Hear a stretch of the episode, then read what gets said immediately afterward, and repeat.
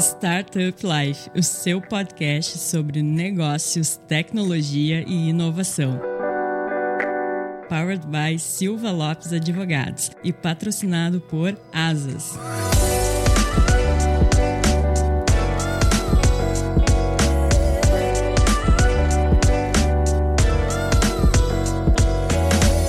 Galera, eu sou a Cristiane Serra e esse é o seu podcast Startup Life. Começando mais um episódio aqui na companhia do meu parceiro Lucas Eusébio. Bem-vindo, Lucas. Muito obrigado, Cris. Prazer estar aqui contigo de novo. Vamos com tudo. E hoje a gente vai falar sobre um assunto que tem tudo a ver com o nosso podcast, né? Tem tudo a ver. É um convidado que a gente já estava tentando. O cara aí tem uma agenda concorrida. Vai ser legal. E antes da gente revelar, então, quem é o nosso convidado, vai o recado do nosso patrocinador, o Asas. Que tal inovar a gestão financeira da sua empresa? Com Asas, você oferece várias formas de pagamento, gerencia cobranças, emite notas fiscais e antecipa recebíveis em um só lugar. Acesse asas.com. Lembrando que Asas se escreve A-S-A-A-S e conheça a conta digital completa para empresas. Boa, Cris. Eu às vezes até, até hoje fico alucinado com a voz de locutora que a Cris tem, né? Eu falo que eu sou advogado, eu não sou radialista. A Cris é radialista, jornalista. Às vezes a gente grava aqui sem a Cris e eu sinto que falta alguma coisa. Então, então é bom quando eu tô com a Cris, me sinto seguro. Mas boa, Cris. Vamos lá. O nosso convidado hoje, então, é o Léo Drummond. O Léo, ele é um dos founders e CEO da Cuba, Cuba Áudio. Depois, Léo, me disse se eu falei errado. Certinho. Seja bem-vindo, Léo. Muito obrigado por estar aqui com a gente. Tenho certeza que vai contribuir bastante. Os ouvintes vão gostar bastante aqui da conversa. Se ela for na mesma qualidade aí dos fones da Cuba, tá tudo certo. Não, que isso, gente. Pô, eu que agradeço muito aí pelo, pelo convite. Prazer estar aqui com vocês.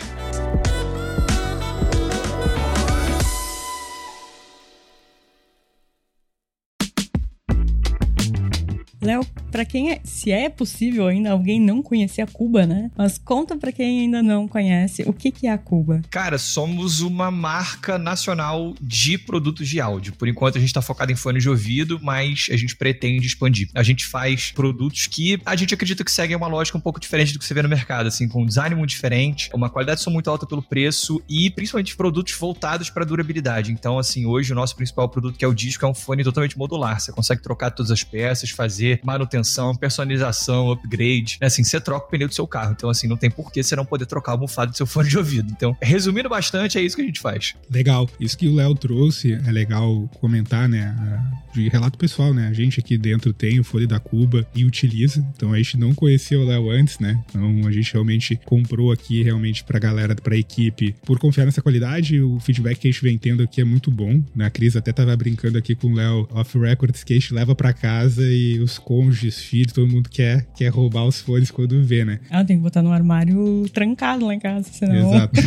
Isso é muito legal que o Léo falou, porque é, já emendando uma primeira pergunta, essa parte do fone ser modular, né, cara? Isso é muito legal, porque realmente passa não só uma mensagem, mas realmente pro consumidor que vocês constroem algo realmente de valor para eles e se preocupa com a durabilidade e não uma obsolescência programada ali prévia, que muitas vezes é comum em algumas outras marcas. Eu queria te ouvir então, Léo, a Cris me ensinou, tá? Como eu digo, ela é jornalista, eu não. Ela me ensinou que a gente tem que fazer perguntas difíceis pros nossos convidados, né, Cris? Pergunta fácil, não tem é. graça. Léo, eu levo uma máxima de um professor meu que ele falou que todo dia o jornalista acorda para incomodar alguém. Então. Faz sentido, faz sentido. Isso. Não, só mandar, gente. Tô aqui pra isso. Boa. Eu queria te ouvir, Léo, uma coisa que a gente se pergunta bastante, que deve ser um desafio, né? Eu queria te ouvir um pouco sobre do lado da Cuba. Como que é para vocês uma marca nacional, uma marca que vem crescendo bastante dentro do cenário e atraindo aqui bastante uh, visibilidade. Qual que a gente sabe que construir áudio, construir fone, queria que você falasse um pouco para nossa audiência que às vezes não tem noção de, cara, qual que é a diferença daquele fone de 5 reais para aquele fone de 5 mil reais? É os componentes, é a qualidade. Ah, Lucas, mas eu não trabalho com áudio, por que, que eu tenho que ter esse fone? Por que, que eu não tenho que ter esse para uso recreativo, para uso pessoal, para uso profissional? Queria que você explicasse um pouco para a audiência uh, qual que é a diferença desses produtos e onde que a Cuba se encaixa nisso. Legal.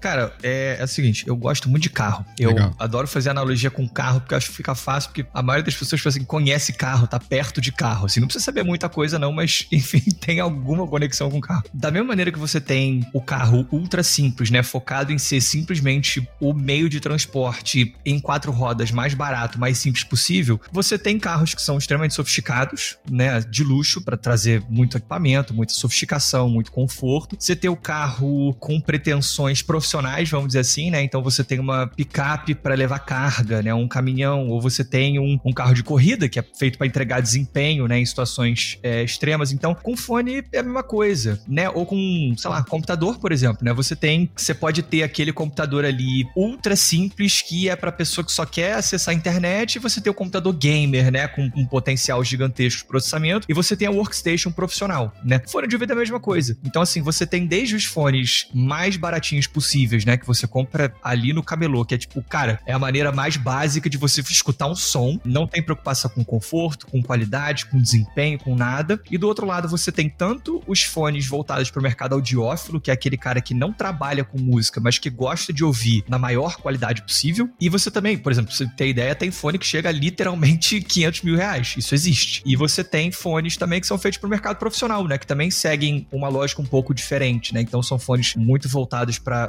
trazer robustez, para trazer uma qualidade boa, um isolamento. Então, assim, áudio em si é um mundo, né? Tem muita coisa. Caixa de som é a mesma coisa. Então, eu diria que a Cuba, a gente nasceu para atender vários segmentos dentro desse mercado. Então, é, o que, que vai diferenciar um fone mais simples de um fone mais caro, né? Sendo bem direto, é a qualidade do projeto, é a qualidade do produto e, consequentemente, a qualidade daquilo que ele entrega. Então, por exemplo, no nosso caso, assim, dos nossos fones, a gente entrega uma qualidade de som que é profissional, que consegue competir com fones profissionais de um nível alto, inclusive muito mais caros, que oferecem o isolamento, a modularidade. Por exemplo, a gente acha que é um absurdo você perder fone porque a almofada esfarelou, porque o cabo deu mau contato, né? Então, assim, a gente tem um projeto que prevê isso. Então, é, a gente já chegou num, num nível bem extremo de, de, que a gente considera, né, de modularidade, que foi quando a gente lançou o arco Bluetooth. Então, assim, a gente tinha o Cuba Disco, que é nosso principal produto já desde 2016, e é um fone cabeado. E aí a gente lançou no final do ano retrasado a pré-venda do fone Bluetooth. Só que não foi um fone inteiro novo, foi um arco Bluetooth. Então, aquela pessoa que já tinha o fone desde 2016 pôde comprar só um arco à venda no nosso site e transformar o fone dela num fone Bluetooth por meio da troca do arco. Então, é basicamente isso que a gente entrega. Assim, é, é, é essa é a melhor forma. Tipo, as pessoas acabam tendo a noção de que fone é só aquela coisa comoditizada, baratinha, simples, ou no máximo aquele, até falar outras marcas, né? Um JBL barato que tem Bluetooth, ou uma um Edifier barato que tem Bluetooth. É, é muito mais do que isso. Pode ser muito mais que isso, né? A gente acredita que fone é uma conexão com a música, sabe? Então, e música é uma das coisas mais fortes da minha vida. Então, tem, tem muita coisa envolvida aí. Bacana, excelente. Eu vejo muito hoje, até engatando a pergunta, das gerações mesmo que vem consumindo o produto, não só da Cuba, vem consumindo áudio, vem consumindo fone de ouvido. Eu queria ouvir um pouco de você sobre isso, que é muito comum eu ver na rua muitas vezes galera mais jovem utilizando fone e a galera até prefere o fone realmente que é cabeado, né? Não o fone que é realmente Bluetooth. Eu, Lucas, não, o fone de Bluetooth eu uso em situações específicas. Cara, vou treinar, vou correr, mas no trabalho, pra ouvir música, eu tenho essa segmentação assim do que eu prefiro. Queria que você passasse um pouco da sua experiência, da visão que você tem hoje de formatos de consumir a utilização do fone, o que, que você mais vê que vem acontecendo ou que vem mudando aí dentro do mercado. Legal. É, inclusive, não sei se você viu, na semana passada saiu um artigo muito interessante no New York Times sobre isso, sobre a tipo, volta dos fones caveados. É, porque o que, o, que, que, eu, o que, que eu vejo? É, como eu falei, né, você tem uma segmentação muito forte de mercado, né? Você tem fones que vão funcionar para situações diferentes, para pessoas diferentes, que têm usos diferentes. E cada um desses cenários vai exigir um tipo de produto. Então, você tem, para a maioria das pessoas, a qualidade de som é importante, claro, ninguém quer ouvir num som que seria um radinho de pilha. Até tem gente que não liga para isso, e eu digo sorte delas, elas não precisarem nunca gastar dinheiro com isso. Então, o que bom, que tá queria no eu. de futebol lá, e ele só quer ouvir, o, ele só quer ouvir a narração, né? Só quer ouvir o negócio, exatamente. É, mas as pessoas também querem conveniência, né? Então, é por isso que o, fone Bluetooth ele ganhou muito espaço, né? O próprio True Wireless, para mim, né, que é o fone totalmente sem fio, aquilo para mim é o futuro, sabe? É, é, é, é, claro que eu acho que vão existir formas ainda mais convenientes, eventual, num dia, um implante que toca som, um negócio negócio que você cola aqui na têmpora e toca som, pode ser. Mas eu diria que hoje, cara, são dois negócios pequenininhos que você coloca ali no ouvido e acabou. Você tá ouvindo música, né? Conectado no seu celular, sem fio e tudo mais. Só que, obviamente, esse tipo de produto tem suas limitações, né? Fones Bluetooth tradicionalmente tem também. Então, a bateria tem vida útil, vai chegar uma hora que ela vai viciar, você não vai conseguir trocar. A bateria dura pouco, muitas vezes, nos fones wireless, então vai durar aí, no melhor caso, 6, 7 horas de uso. Isso muitas vezes não vai atender o dia inteiro de uma pessoa, né? Que usa o fone por mais tempo. Isso. E em termos de qualidade de som pelo preço, não dá para bater fones cabeados ainda, né? Porque se você tem, digamos, um orçamento de 100 reais em custo de produto, se você tem um fone cabeado tradicional, cara, você só tem ali, basicamente, alto-falante, uma estrutura, almofadas, né? São coisas que estão diretamente relacionadas à função de reproduzir sons. Num fone Bluetooth, você, pelos mesmos 100 reais de custo, além de tudo isso, você vai ter uma bateria, uma placa de circuito impresso, com um DAC, um amplificador, um conector USB-C. Então, você tem muitas coisas que vão trazer mais custo pro produto. E na hora de você pagar por ele, você não tá pagando só pelo som, você tá pagando por outras coisas. Então, os fones sem fio eles têm suas limitações e eu acho que em partes, inclusive por conta dessa pandemia, eu acho, né, que, que por um lado ampliou a necessidade de fones de ouvido como ferramenta de trabalho, é por outro lado também acaba que deu uma acendeu uma luz para muita gente de tipo, cara, um fone com fio pode ser mais interessante, né? Porque eu não vou ter que me preocupar com muita coisa. É, eu vou estar sentado em casa na frente do computador mesmo, não preciso de um negócio sem fio. Então é por isso que eu acho que tá voltando um pouco também. Mas para mim também é um caminho sem volta, assim. Eu acho que o, o, futuro é o sem fio. Eu acho que o com fio, ele, ele tem seu espaço, merece, vai continuar tendo sempre, mas talvez não seja tão grande assim, entendeu? Sim, legal. E vai muito de, como o Léo tava falando, de momento, né? E para que fim a pessoa quer utilizar. Hoje é, é bastante comum uma, uma única pessoa ter vários fones, né? Sim. Ah, tem o sem fio, Sim. tem o com fio para trabalho, tem o com, não sei. Eu também tenho vários. Bom, lá em, ca, lá em, casa são dois jornalistas, então tem fones até, até no teto quase, né? Legal.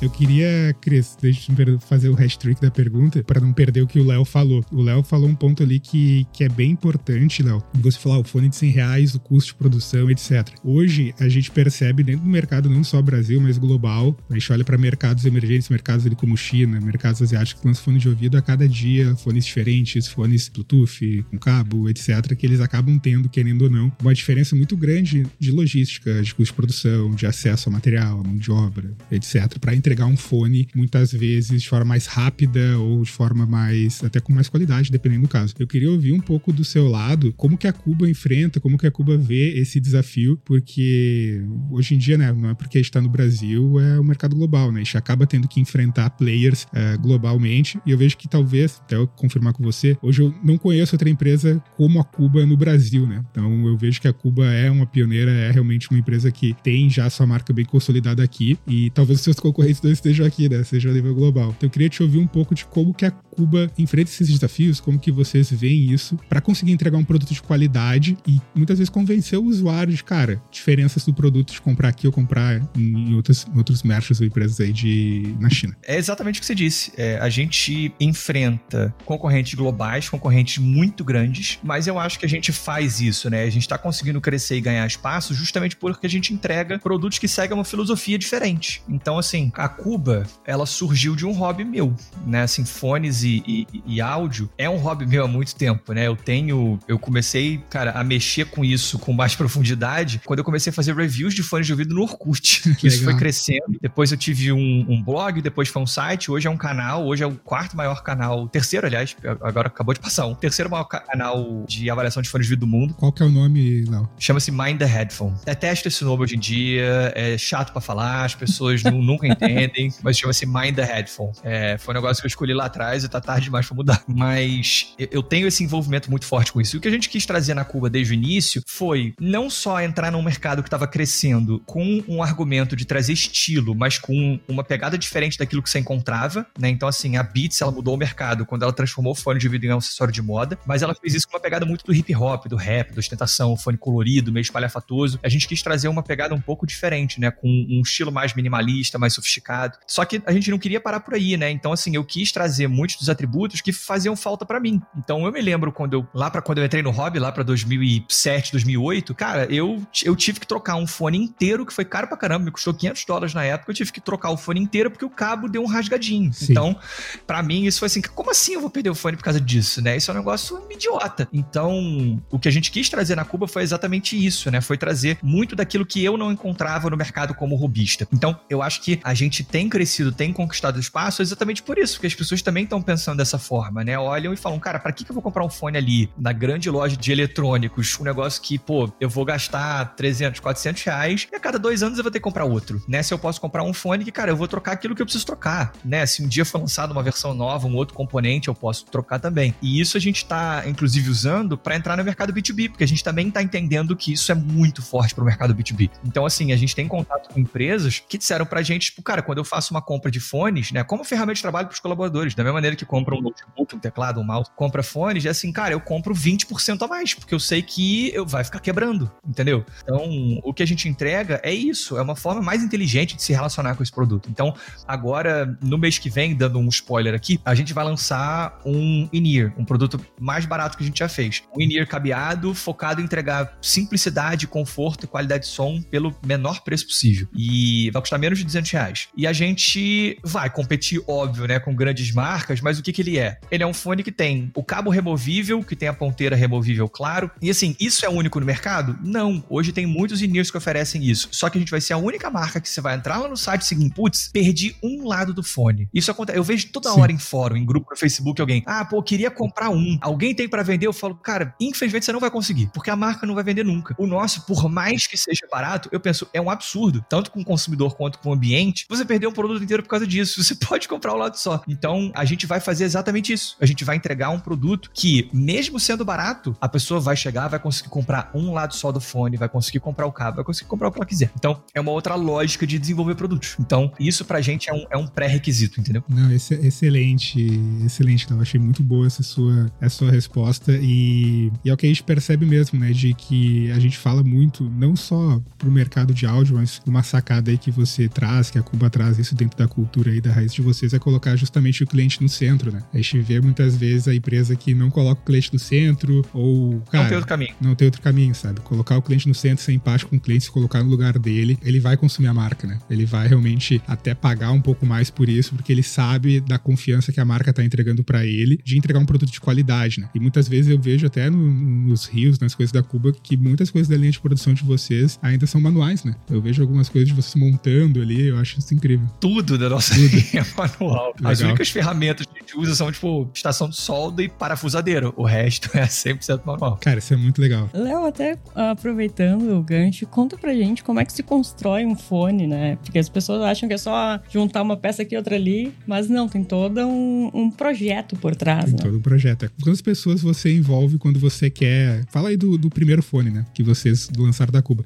Quantas pessoas vocês envolveram diretamente, indiretamente, para conseguir de zero a, a, Z, do início ao fim, para conseguir tirar do desenho, do papel, ah, até ele estar tá funcionando? Ah, muita coisa. A gente, de forma um pouco mais resumida, a gente tinha uma ideia, né? Um conceito de produto que a gente queria trazer, então já tinha um design, né? A gente desenhou a estética do fone é, e os atributos que a gente queria entregar. E aí a gente foi avançando com isso e a gente viu que seria necessário, né? Éramos três designers de produto, então a gente conseguia chegar até certo ponto, mas a gente não é engenheiro. E é um produto que ele é artesanal, mas ele envolve processos industriais. Então a gente entendeu que precisaria de uma empresa de engenharia para poder tornar o nosso desenho como um produto factível. E aí a gente foram três etapas. Uma era uma análise de viabilidade, que era basicamente assim pegar o desenho e entender, cara, é possível chegar num produto final que tem o custo de produção dentro do target que vocês colocaram. A famosa POC. Exato. Depois teve uma a engenharia de fato e a confecção dos moldes de injeção. E durante esse processo houve uma busca por fornecedores também. Então, por exemplo, o arco de madeira, ele é feito por um processo de laminação e a gente faz com uma pessoa aqui do Rio, que é o Marcelo da Intera Design. Cara, lá no início a gente, não vou dizer que a gente ensinou todo o processo para ele, porque ele já tinha alguma ideia, mas assim, de como fazer o arco, a gente que, que, que falou, porque o meu projeto de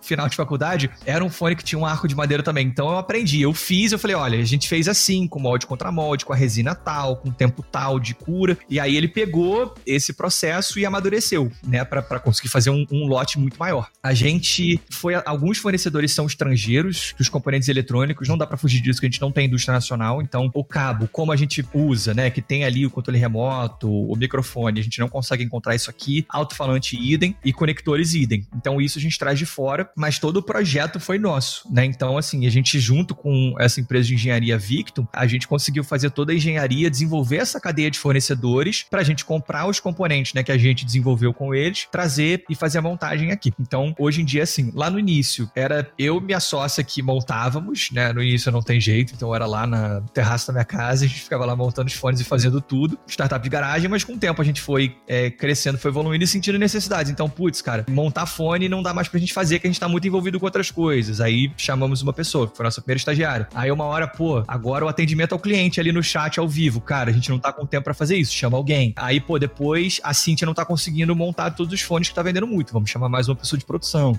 Aí depois, putz, emitir nota fiscal não tá dando, vamos chamar alguém. Então, é, a gente foi crescendo dessa forma. Hoje somos 25 pessoas. É só de montagem, montagem são oito. Então já é um grupinho um pouco maior de pessoas. Legal, bacana.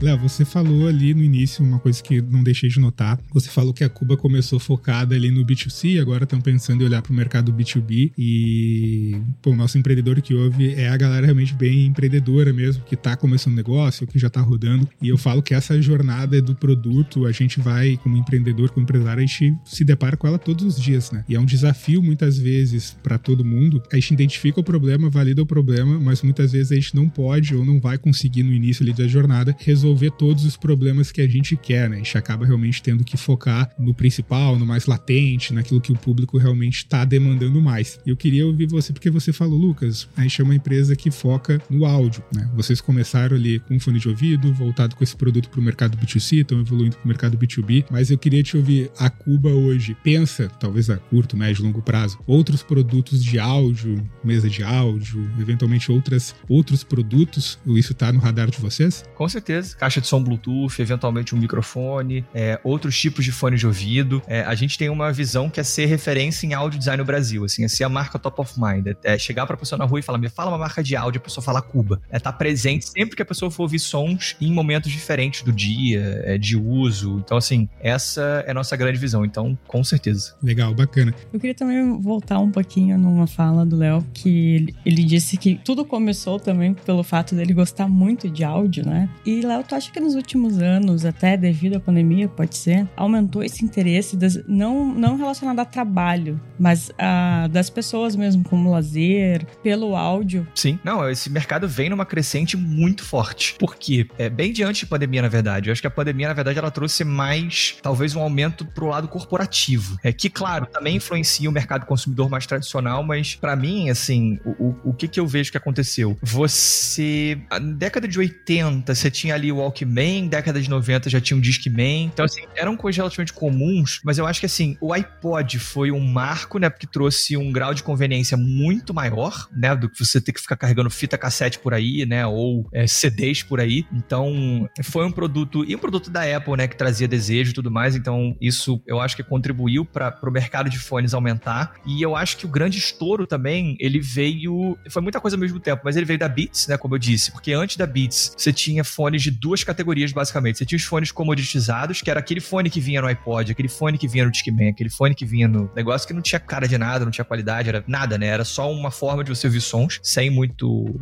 muita qualidade. E do outro lado você tinha fones profissionais. Então você não tinha nada no meio do caminho, que aí era o seu AKG, seu Bear Dynamic, Sennheiser. Aí era só profissional comprava, eram caros e tal. A única marca que eu acho que era uma exceção era a Bose, só que a, a, a Bose ela entregava uma qualidade mais alta do que fones comoditizados. Não chega perto das marcas profissionais, só que ela vinha com uma pegada muito do, do executivo que viajava de avião, aí o noise. Então, assim, isso não convencia o jovem, né? Que muitas vezes é quem movimenta o mercado. E o que a Beats fez foi transformar isso numa, num acessório de moda, né? Então, fez um design diferente, é, colocou na cabeça de absolutamente todos os famosos do mundo, e aí ele virou um acessório de moda. E ao mesmo tempo que isso acontecia, você tinha o smartphone também tomando um pouco do espaço do iPod, né? O iPod ele ficou um tempo, mas você teve essa convergência. Aí você veio com o streaming, né? Que tornou mais fácil do que nunca você ouvir música. Então, foi ficando mais fácil, foi ficando mais conveniente. O fone em si foi ficando mais interessante. Então, assim, pra vocês terem ideia, de 2011 a 2013, por causa da Beats, o mercado de fones premium no mundo dobrou de tamanho. Dobrou eles chegaram a ter 60% do mercado. Então, hoje ela acabou, basicamente, né? A Beats hoje não é nada, ela foi comprada pela Apple e, cara, tem dois ou três modelos, mas assim, o mercado evoluiu demais. Então, assim, foi muita coisa ao mesmo tempo que aconteceu. Legal, eu compartilhando até um histórico, né? Você falou ali dessa época, 2008, 2007, 2010. Eu lembro que a primeira experiência que eu lembro, assim, você fala que o fone conecta muito com a música, é verdade, né? Eu lembro, hoje não existe mais tanto, né? Você não vai mais tanto em shopping, tem aquelas grandes livrarias, mas antigamente era comum, né, Cris? Ir na Sim. livraria e tu conseguia botar aqueles fones e ouvir a música, cara, o lançamento. Aquilo te trazia uma experiência bem diferente. Tu ficava lá de pé, não nem sentar, sabe? Botava aquele fone e tu ia lá pra ouvir com aquele fone. Não pra ouvir em casa, não ouvir com a tua caixinha de som. Tu ia lá pra isso, sabe? E às vezes ficava o dia inteiro fazendo isso, que nem eu. Sabe que lá em casa a questão do fone, ela até apazigua, né? Porque o meu pai tá sempre ligado no rádio. Então, daí às vezes ele, a minha mãe quer dormir e ele tá lá com o rádio, daí a gente dá uns fones pra ele.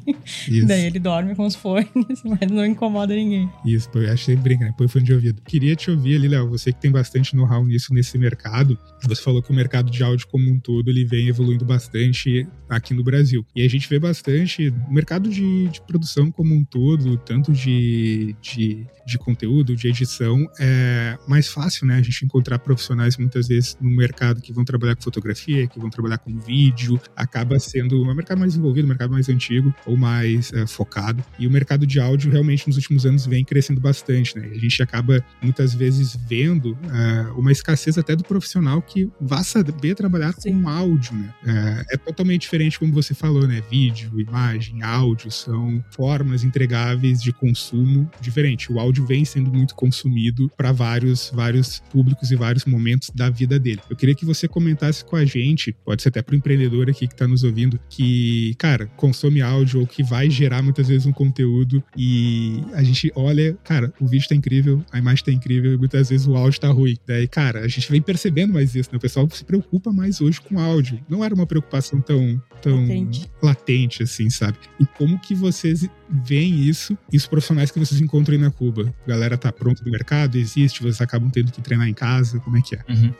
É, assim, é, essa última parte, a gente acaba não trabalhando tão diretamente com isso aqui. Então, nesse sentido de trabalhar com áudio em produção. A gente tem demandas, claro, né? E aí são coisas que eu acabo pegando. Então, por exemplo, eu tenho o meu estúdio aqui que eu gravo as coisas do meu canal. E a gente tem o estúdio da Cuba também. Aí o estúdio da Cuba foi eu que montei também. E a pessoa que trabalha aqui criando conteúdo, o Gui, ele aprendeu essas coisas também. Mas meio que é isso, né? A gente não tem mais meio que o outro lado, né? O pessoal que faz a montagem, por exemplo, ninguém ali já montou fones na vida, né? Né? Até porque só tem a gente aqui no Brasil fazendo isso. Mas a gente consegue chegar, pegar, treinar a pessoa e aprende, né? É uma montagem de um produto. Tem suas particularidades, por exemplo, né? E a gente sempre tenta mostrar o motivo, né? Então, por exemplo, existe uma vedação que é necessária por motivos acústicos. E aí, pô, ó, cara, a gente tem que vedar aqui por causa disso, disso, disso. E a galera vai entendendo, vai pegando. Agora, eu enxergo que isso tá crescendo também porque você tem hoje uma democratização muito forte da criação de conteúdo, né? Então, hoje qualquer pessoa pode criar conteúdo em casa, né? Pode fazer um podcast, pode fazer vídeos, né? Pode criar o que quiser dentro do audiovisual. E o áudio, ele interfere muito diretamente na qualidade, né? Eu diria que muitas vezes até mais do que a própria imagem. Assim, você pode não ter um cenário nada demais, mas se você tiver um áudio bom, você já, já é um conteúdo que trouxe cuidado para ser feito, né? Da mesma maneira, né? Você pode ter o set mais profissional do mundo. Se você estiver gravando ali com o áudio da câmera, vai ficar uma porcaria, assim. Tipo. Eu gosto de citar o caso do Star Wars, né? Eu gosto bastante. Star Wars, aqueles filmes mais antigos antigos, cara, a imagem hoje nitidamente tu vê, é feito de maquete e tudo mais, mas você consome, muitas vezes eu pelo menos quero consumir um produto, um filme, qualquer coisa que eu sei que tem cuidado, um trabalho especial no áudio, cara, às vezes tu vá, vou botar ele no home theater para conseguir ter um, uma experiência melhor ali com o áudio, não vou ouvir isso de fone, às vezes a gente vai fazer uma locução, cara, ouve de fone, não ouve sem fone, então a gente também tem esse cuidado de querer consumir o produto, muitas vezes ele te entrega mais e a gente não sabe consumir, né? Com certeza, com certeza. Mas é isso, eu vejo o mercado evoluindo assim de todos os lados, né? Porque tem muito a ver com isso. Então, para quem quer consumir, né, você tem cada vez mais fones melhores, cada vez mais baratos, né? Para quem quer produzir, você tem cada vez mais ferramentas, né? É como mal comparando, drone, né? Drone chegou e revolucionou o mercado, porque assim, antigamente você precisava alugar um helicóptero. Então, cara, quem tinha dinheiro para alugar um helicóptero, entendeu? Hoje você compra um drone, claro, não vai ser baratíssimo, mas você compra um drone e você consegue fazer um take que antigamente era altamente elitizado. A mesma coisa hoje, assim, com algumas ferramentas de, de tratamento de áudio online online que usam IA, você consegue pegar um áudio que foi gravado de forma amadora e transformar. Tem aquele da Adobe, sabe? Não sei uhum. se vocês uhum. conhecem, que ele pega.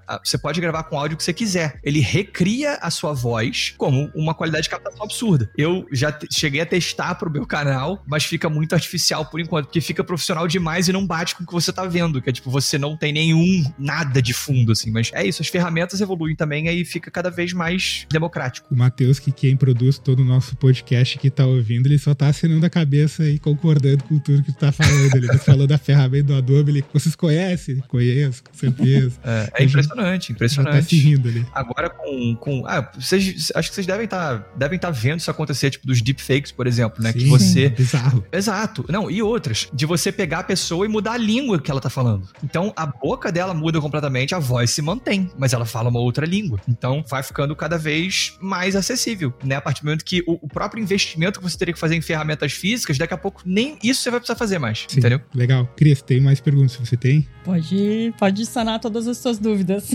Já tá quase, nosso tá tempo quase já tá quase hora. indo, cara. O brinco acaba, vai muito rápido, cara. Mas o Léo tá convidado aí pra, se tudo der certo aí em abril, a gente vai estar, tá, a gente vai estar tá no Rio de Janeiro. A gente grava presencial ali, com, se tudo der certo, com os fones da Cuba ali na Web Summit. Quem for pra web também não deixe de passar lá, vai ter um estúdio lá também. E se tudo der certo, o Léo vai, vai aparecer com a gente lá no Rio de Janeiro. Mas, Léo, uma pergunta. Explica pra gente por que Cuba? Você, o, nome tem algum significado? Você montou? Qual que foi a ideia? Tem. É o seguinte, quando a gente estava começando, a gente quis fazer uma pesquisa, tava quebrando a cabeça para chegar no nome para a marca. A gente pensou em entrevistar várias pessoas e perguntar para elas assim o que, que a música representava na vida delas. A gente via que as respostas eram muito variadas, mas no fundo elas eram a mesma coisa. Então era, ah, música é uma coisa que eu ouço para relembrar momentos, eu uso para focar, eu uso para me divertir, eu uso para, cara, é, me transportar. Então era sempre algo que transformava o momento da pessoa, né? Pegava ela num momento, num estado de espírito e colocava ela num outro momento, num outro estado de espírito. E Cuba é um nome que em algumas línguas significa aquele que substitui por ser melhor. Então,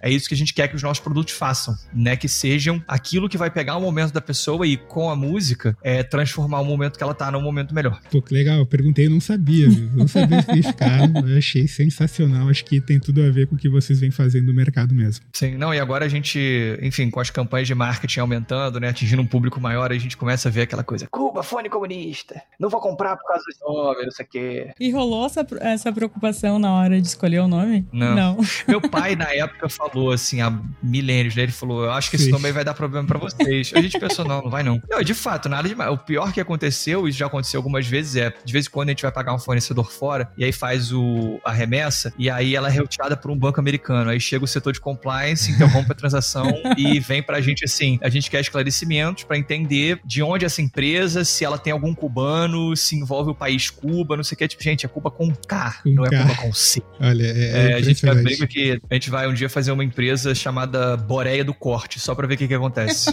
com as transações nos Estados Unidos. Cara, é impressionante, impressionante. Mas eu nunca tinha pensado nisso, Cuba com. Nunca me veio a cabeça Não, nessa. não tem nada a ver com o país, nada a ver com o país. É, é isso, né, gente? Ah, mas é, é uma homenagem ao país. Gente, startup comunista, isso vai ser difícil.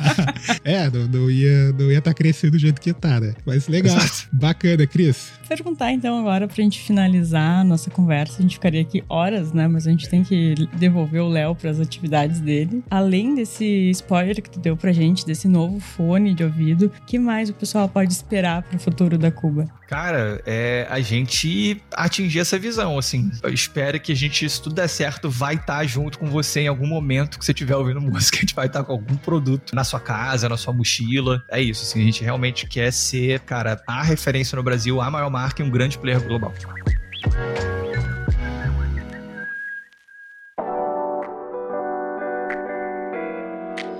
Com essa missão, né, Lucas, que a gente torce muito para que dê certo e com vai certeza. dar, com certeza. A gente vai encerrando o nosso episódio. Léo, quero te agradecer muito. Com certeza os nossos ouvintes saíram com vários insights sobre áudio e vão procurar Cuba. Então a gente abre o espaço para tu deixar tuas considerações finais, deixar contatos. Legal. Não, gente, foi um prazer. Agradeço muito pelo convite. Podem contar comigo quando quiserem. Aqui no Rio vai ser ótimo. Cara, sigam a gente nas redes sociais. Cuba Áudio, né? Cuba com K, K-U-B-A. Instagram, Facebook, nosso site é cuba.audio. Sigam a gente e é isso aí. Perfeito, então. Léo, muito obrigado aí por estar aqui com a gente compartilhando essa tua visão, essa tua experiência aqui pra galera do Startup Life. Tenho certeza que o pessoal gostou. É um público realmente que consome áudio, né, Cris? Então Sim. o pessoal consome vídeo, mas a gente vê que dentro do áudio aqui ainda é o formato que a galera mais gosta de consumir. Então tenho certeza que foi um papo bem legal. Agradecer também ao nosso patrocinador, o Asas, e não esquecendo do recado que ele tem para os nossos ouvintes e para quem está nos assistindo no YouTube. Que tal inovar a gestão financeira da sua empresa? Com o Asas, você oferece várias formas de pagamento, gerencia cobranças, emite notas fiscais e antecipa recebíveis em um só lugar. Acesse asas.com. Lembrando que Asas se escreve A-S-A-A-S e conheça a conta digital completa para empresas. Lucas, também muito obrigado pela companhia em mais um episódio e aos nossos ouvintes e quem está nos assistindo no YouTube, muito obrigada pela companhia e até o próximo episódio.